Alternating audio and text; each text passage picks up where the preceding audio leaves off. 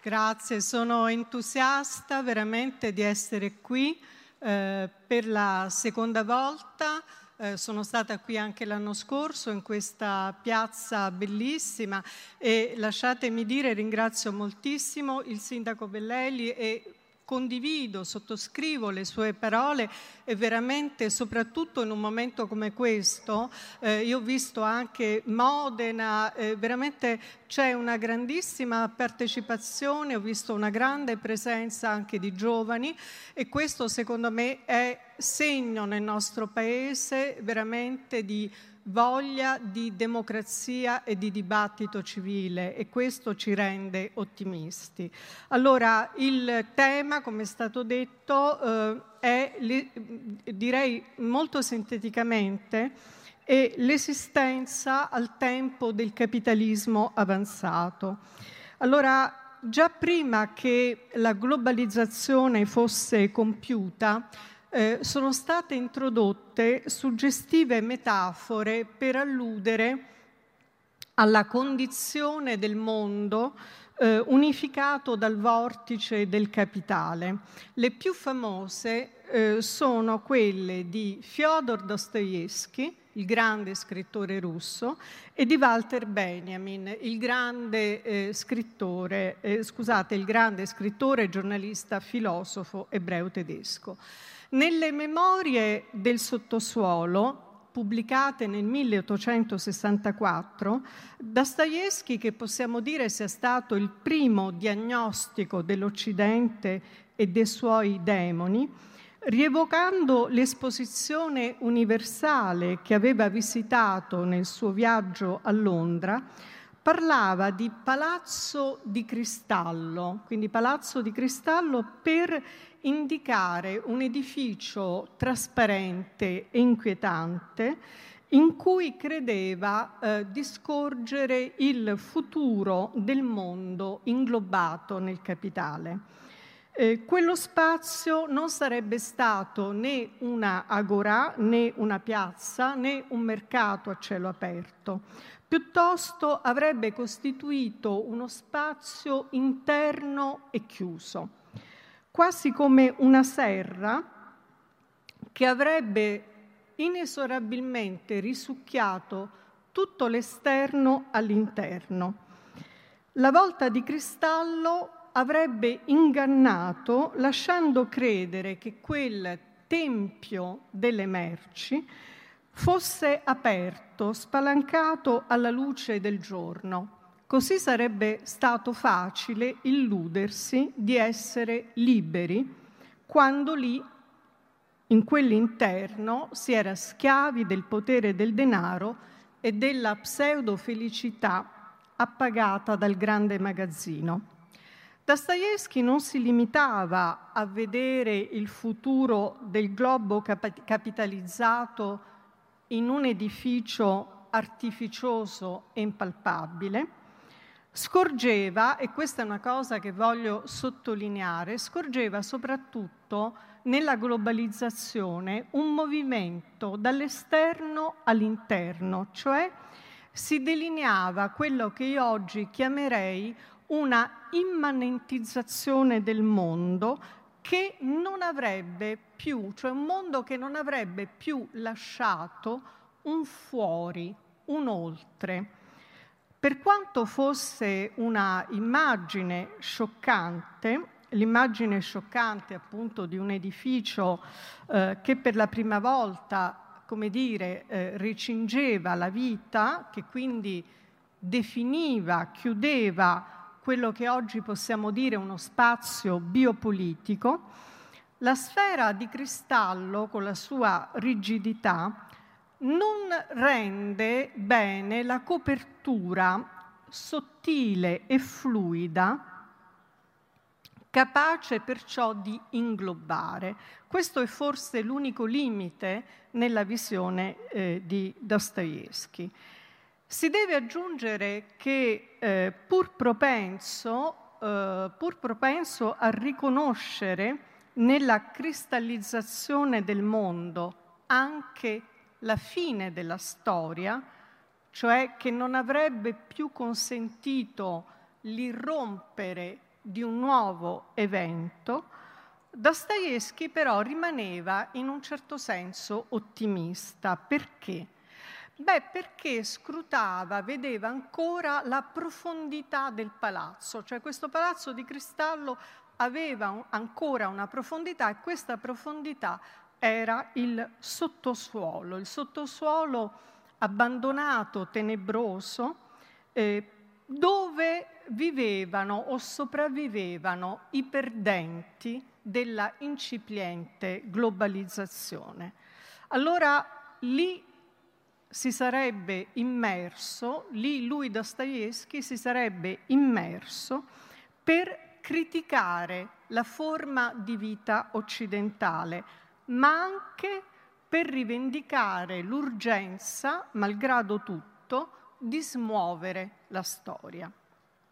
Insomma, per dirla, per cercare di, di, di eh, tirando fuori, riprendendo un'immagine, voi sapete un'immagine famosissima di Marx, che è la talpa della rivoluzione, possiamo dire che Dostoevsky, nonostante tutto, credeva ancora nella talpa della rivoluzione, la talpa che lavorava appunto eh, alle fondamenta nel sottosuolo e che forse un giorno avrebbe potuto incrinare la volta di cristallo.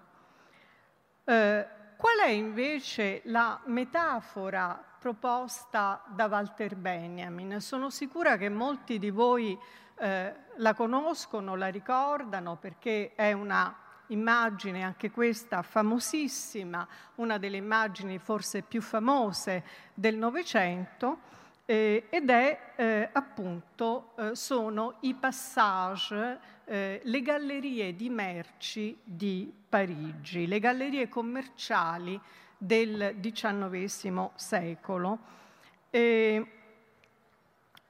La metafora di Benjamin rispetto a quella di Dostoevsky eh, contiene, come vedremo tra poco, una speranza analoga, per certi versi anche più vibrante. Cosa vede Benjamin nelle gallerie? Non so se ci sono a Carpi delle gallerie, perché ci sono un po' eh, ovunque voi avete i portici, ma in fondo il portico è aperto. Voi sapete che la galleria è un intermezzo no? tra, eh, diciamo, tra, una piazza, una strada, ma è, è chiuso. Eh, per Benjamin le gallerie, con le numerose boutique, i negozi colmi di oggetti alla moda, eh, erano, dice, le case di sogno della collettività i luoghi incantati e, cito, dice, castelli fatati, templi in cui si celebra il culto del capitale. Cosa aggiunge Benjamin al cristallo eh, attraverso i, pas- i passage? Due altri elementi, cioè il marmo e soprattutto l'acciaio. In quei corridoi interni l'effetto effetto eh, che si creava era un effetto, era un gioco di specchi, di trucchi prospettici, di illusioni oniriche. Il pericolo era di essere catturati in uno scenario magico, eh, lo scenario di un sogno che intorpidisce, narcotizza, voi sapete che oggi si parla di narcocapitalismo, è vero? Che narcotizza, che rende sonnambuli. Ecco, io ho utilizzato anche nel mio ultimo libro, lo voglio rilanciare oggi qui in questa conferenza, questa idea di un sonnambulismo di massa. Eh, cioè per Benjamin i clienti appunto entravano nelle, eh, come noi anche oggi entriamo appunto nelle gallerie e si mutavano in signori virtuali del mondo. Si deve notare che pur essendo chiuso, come dicevo prima, il passaggio è un intermezzo tra una strada e una piazza. L'esterno c'è, si intravede, anzi di tanto in tanto si apre. Ed ecco allora la differenza decisiva tra le due metafore, cioè la differenza rispetto al palazzo di cristallo eh, di Dostoevsky. Il palazzo di cristallo è chiuso ed evoca già l'idea di un mondo interno che ha inglobato l'esterno. Il palazzo planetario delle merci è forse la metafora più efficace del capitalismo integrale. In Benjamin la visione era, malgrado tutto, meno pessimistica di quella delineata da Dostoevsky. Per entrambi, e questo è un punto decisivo nel mio, nella mia argomentazione, per entrambi non c'è dubbio che ci siano altezze e profondità. Se Dostoevsky eh, sceglie la via del sottosuolo, eh, Benjamin sceglie invece, la indica anche al filosofo, la, la via del metro. Il metro parigino, la metropolitana, rip, il metro ripugnante, tragico, nelle cui fauci ogni mattina vengono sacrificati migliaia di, labo- di lavoratori. Che cos'è il metro? Il metro è l'abisso spettrale, la voragine, dove il filosofo vuole, deve eh, eh, appunto inoltrarsi per destare quei perdenti, già quasi sconfitti della globalizzazione, per risvegliarli ai loro sogni che non sognano più. Quindi anche per Benjamin la talpa della rivoluzione continua in qualche modo a scavare, ha qualche chance. Ebbene, come potremmo noi oggi descrivere, naturalmente è passato molto tempo eh, da Dostoevsky e da Benjamin, come potremmo eh, oggi descrivere il mondo del capitalismo avanzato? Non più come un palazzo di cristallo, né come un labirinto di passage. L'immagine io direi che piuttosto è quella di un centro commerciale planetario, aperto non stop, operativo ormai secondo il ritmo a cui siamo abituati, 24 ore su 24, dove l'esterno è stato risucchiato all'interno, cioè dove c'è veramente una immanentizzazione integrale al punto che quasi non è più necessaria la superficie esterna. Questa immanenza in cui noi oggi viviamo è costantemente rischiarata in una narcosi di luce dove il giorno aspira a diventare permanente, tentando così di cancellare la notte. Saltano i limiti, non solo tra esterno e interno, ma anche tra luce e buio, attività e riposo, sonno e veglia. Nella lunga notte del capitale, illuminata a giorno permanente, nessuna pausa è ammessa.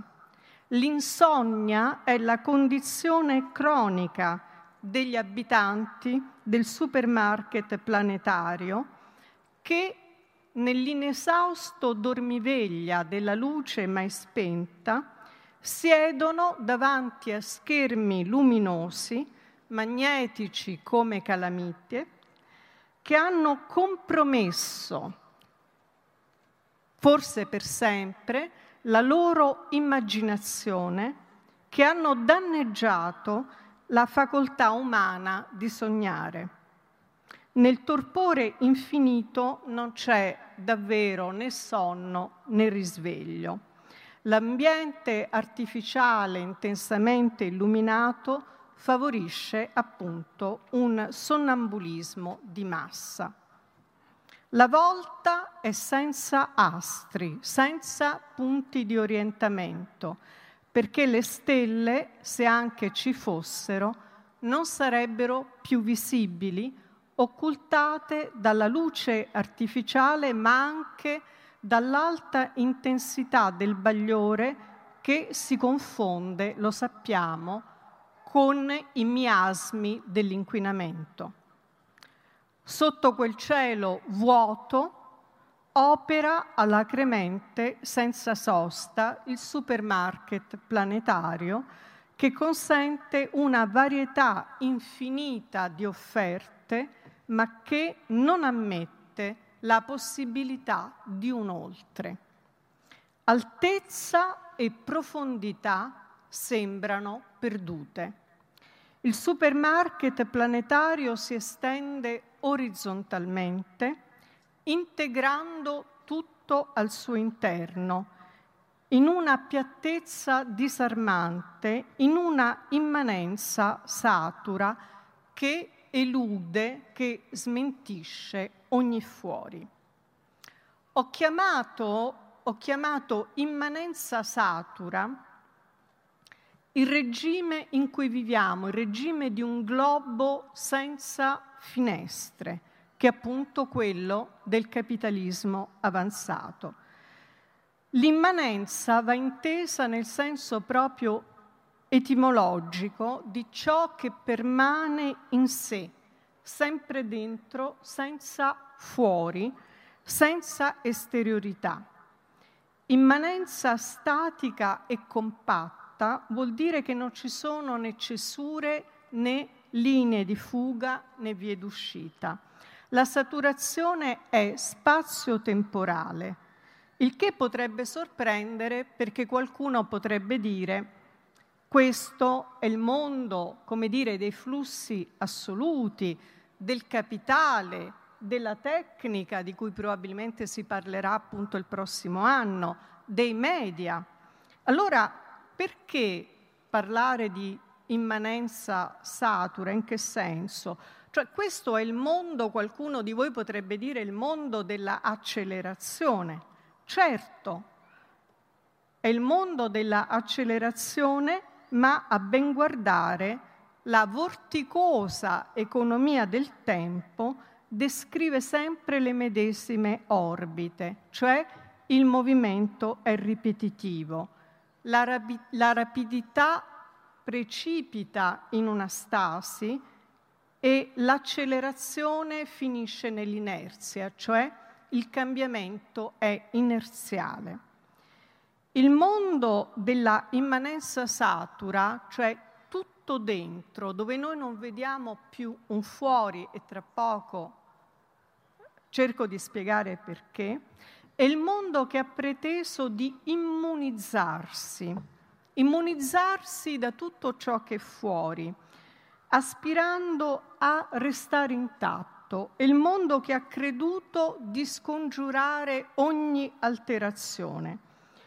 Questo mondo appunto è quello dove ogni cambiamento, dobbiamo purtroppo riconoscerlo, ogni cambiamento sembra un cambiamento in peggio ed è quello della catastrofe ecologica imminente. Una catastrofe di cui troppo spesso si dimentica la responsabilità, e cioè l'incandescente sovranità del capitale. Così io credo che sia ormai per noi più facile, purtroppo, figurarsi la fine del mondo, e noi sappiamo ormai che si parla no? di fine del mondo, per noi è diventato quasi più facile eh, figurarci, immaginarci la fine del mondo che non immaginarci la fine del capitalismo.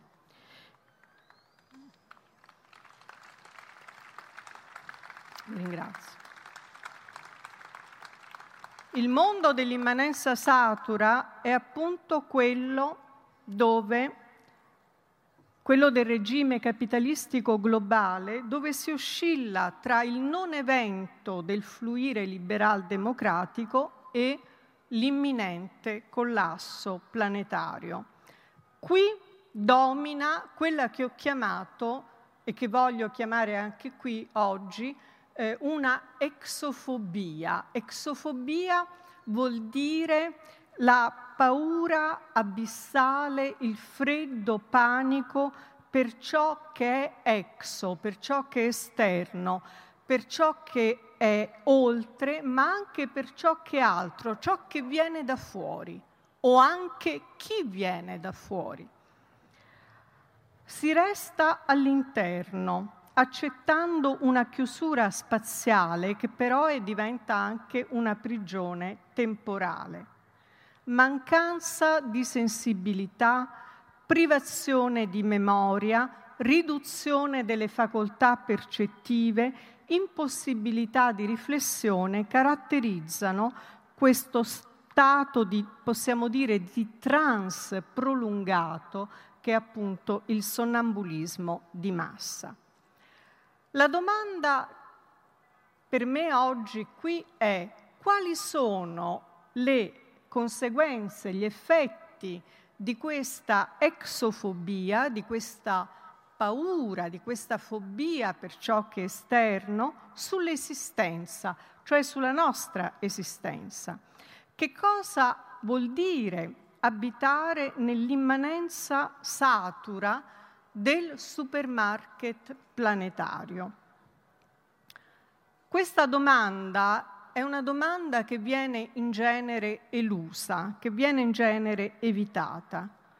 Eppure non si può credere, non possiamo far finta di credere che il sonnambulismo di massa, quindi questo stato così ambiguo eh, tra eccitazione e stordimento, indotto appunto da questa narcosi capitalistica, non abbia, sulla, eh, non abbia ripercussioni sulla psiche no? eh, eh, appunto di chi vive nel supermercato planetario. Qui lo voglio sottolineare, non si tratta per me oggi della questione etica che riguarda la estromissione dell'altro, quanto piuttosto della questione psicopolitica che investe il sé, cioè il sé di ciascuno di noi.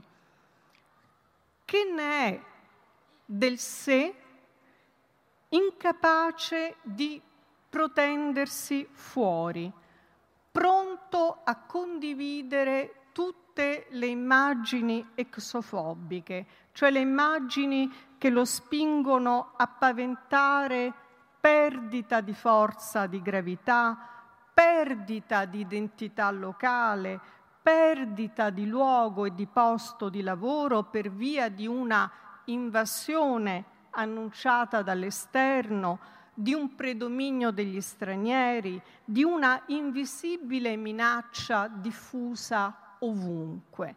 L'esterno, appunto, in queste immagini no, exofobiche fa paura.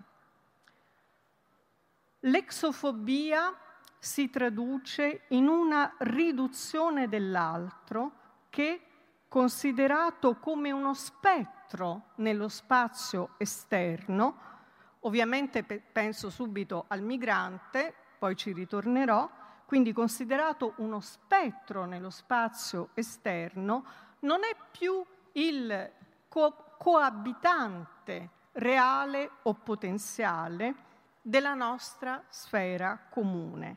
Al contrario, diventa il rappresentante spettrale di tutto ciò che viene da fuori, che costituisce un'emergenza continua, un pericolo incombente.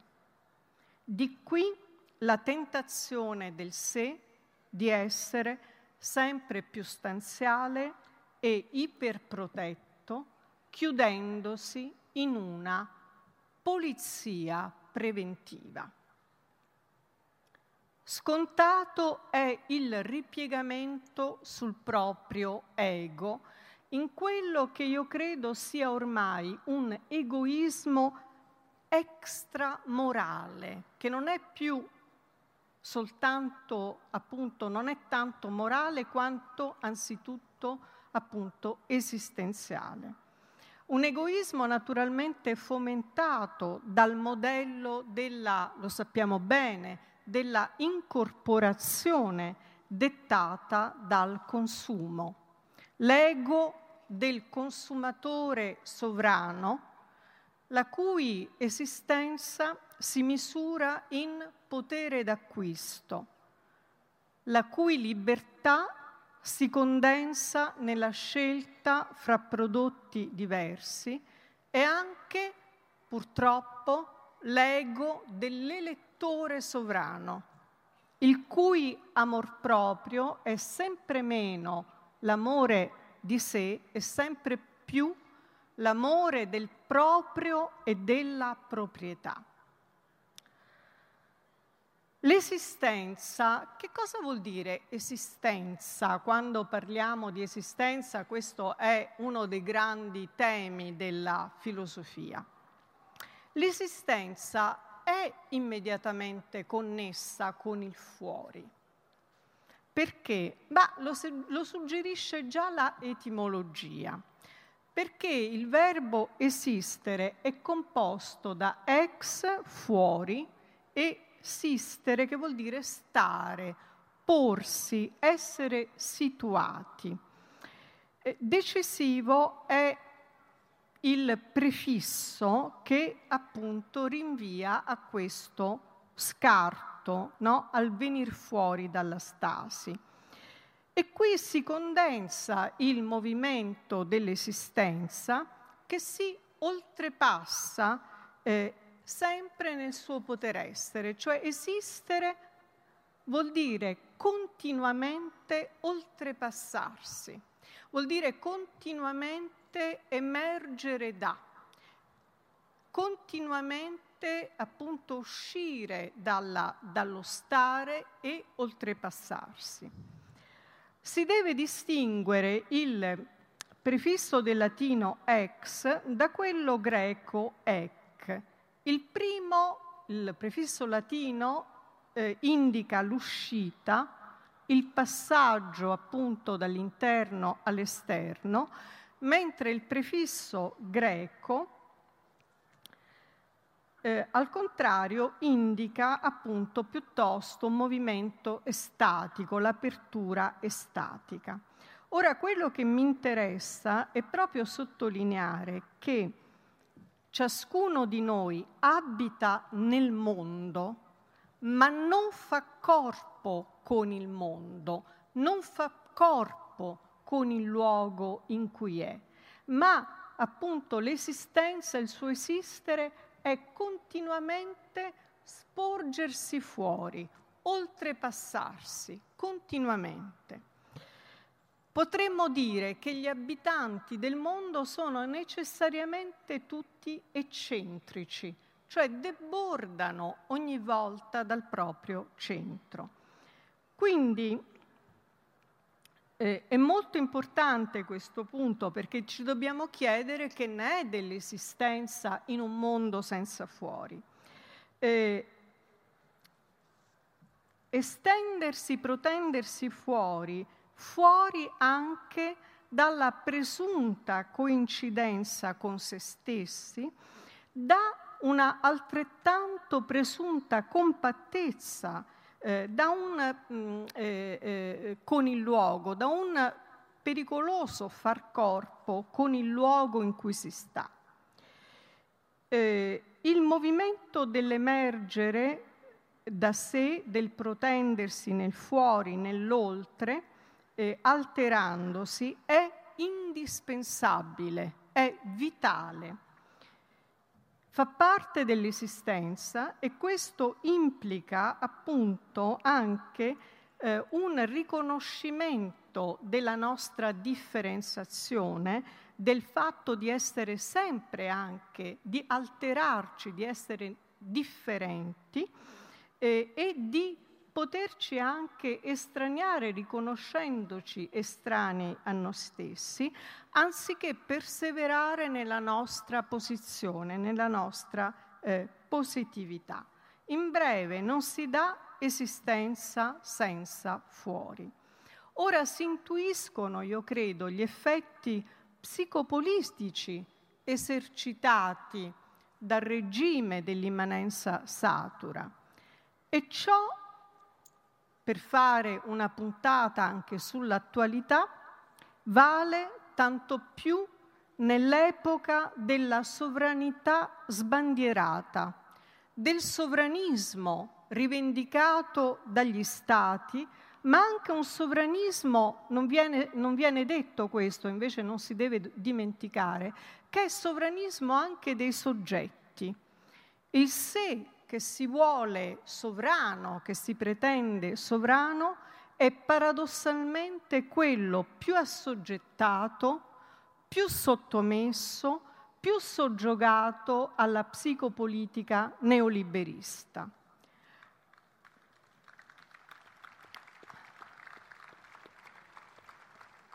Questo sé egoico, chiuso e conforme a se stesso, è andato inesorabilmente sprofondando in se stesso. Il suo esistere è diventato uno sconsolato insistere che grava sul proprio centro. Così si è rabbiosamente saturato, si è caparbiamente fuso in se stesso senza trovare più il varco verso l'oltre, che vuol dire però anche verso il proprio futuro. Il presunto soggetto sovrano ha finito per soccombere alla exofobia contemporanea, proiettando il negativo all'esterno in una visione torva, minacciosa, accettata supinamente, come se tutto dovesse per forza restare all'interno nel segno appunto della immunizzazione. In breve, questa immanenza ha improntato l'esistenza, spinta a permanere in sé, ad affondare in se stessa. Su questo sé chiuso, ripiegato in sé, solidale solo con se stesso, viene perpetrata una repressione subdola, una pressione distruttiva che io credo si manifesti come depressione. Depressione è la parola giusta, ma depressione, con depressione qui non intendo il disturbo di cui alcuni soffrirebbero, bensì con depressione qui intendo una patologia che è la patologia stessa di questo mondo senza fuori.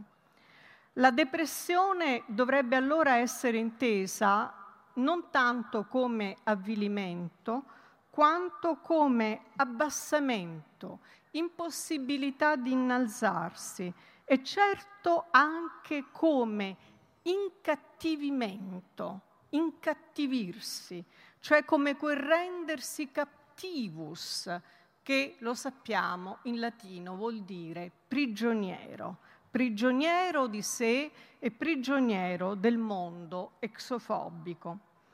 Questo sé, questo sé depresso, sonnambulo, ha immaginato e immagina di essere libero, anzi di proclamarsi sovrano, facendo leva sulla propria forza di gravità, senza capire di gravare faticosamente su se stesso. Così è diventato un peso intollerabile per sé. Nessuno e nulla sembra poterlo liberare. Come il mondo dell'immanenza satura, pur nell'accelerazione, è segnato dall'inerzia, eh, così il sé immanente, sprofondato in se stesso, pur nel turbinio nervoso, è alla fin fine inerte. Conformandosi del tutto all'immaginario exofobico, ha preteso di non imbattersi che in se stesso, in una fantomatica identità, in una domestica, in una domestica intimità sempre più vuota, respingendo ogni alterità, cancellando ogni oltre, bandendo ogni altro. La fobia per l'esterno lo ha indotto a immunizzarsi, ad alzare tutte le difese immunitarie. Da un canto la protezione da ogni evento che irrompa, mandando dunque in frantumi la intimità domestica e dall'altro la propensione per il rassicurante sempre uguale. E dove regna l'equivalente eh, del sempre uguale, regna l'indifferenza. Questo se che impassibile ha visto altri naufragare davanti ai propri occhi, è naufragato in se stesso, annegato in sé. D'altronde nel mondo della indifferenza post-immunitaria, della voracità bulimica, della pienezza di sé, non può esserci ospitalità perché ospitalità è l'interruzione del sé. Qui però i calcoli non hanno funzionato. Non si è previsto che la negazione dell'altro sarebbe stata anche autonegazione. E così si è messa in moto una spirale di autodistruttività.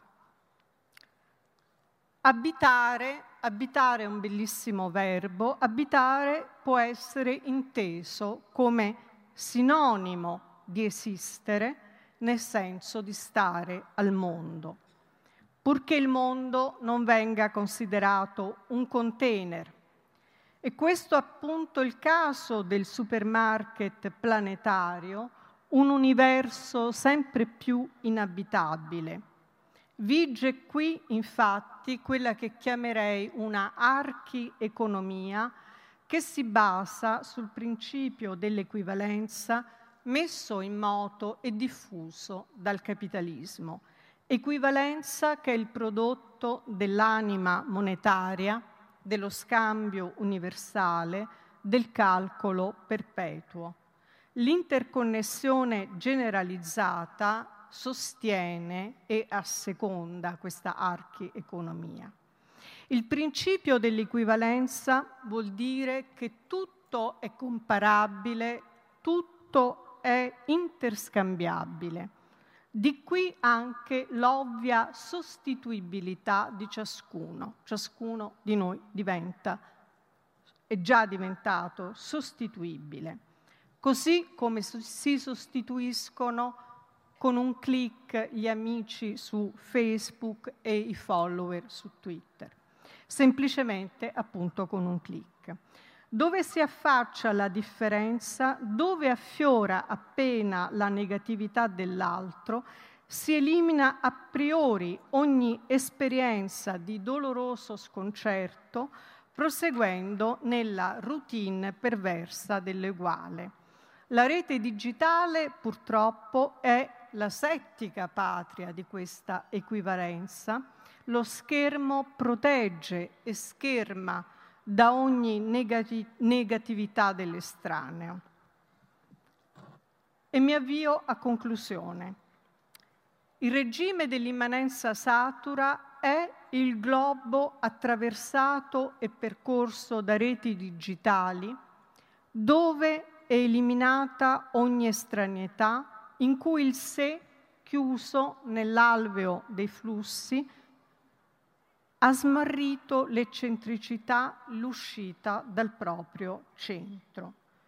Proprio perciò questo sé stordito dall'informazione, narcotizzato dalla luce artificiale della psicopolitica capitalistica, è spaesato spaesato come mai. Ma la risposta non sta in una iperimmunizzazione reazionaria che idolatra il luogo, che sacralizza la casa, che inneggia alla patria etnica. Il sé che pretende di non poter esistere se non nel luogo dove, dove mette i piedi, di cui immagina di avere la proprietà e perciò la facoltà di escludere gli altri è quel sé che è già annegato. Rendere il mondo abitabile vuol dire opporre alla exofobia una exofilia, una amicizia per l'esterno anche e proprio lì dove sembra essere più estraneo, dove intimorisce e spaventa. La polizia preventiva del sé che pretenderebbe di essere stanziale e iperprotetto porta al naufragio. Solo la traumatica leva dell'altro può far uscire dalla narcosi dello stordimento. Vi ringrazio.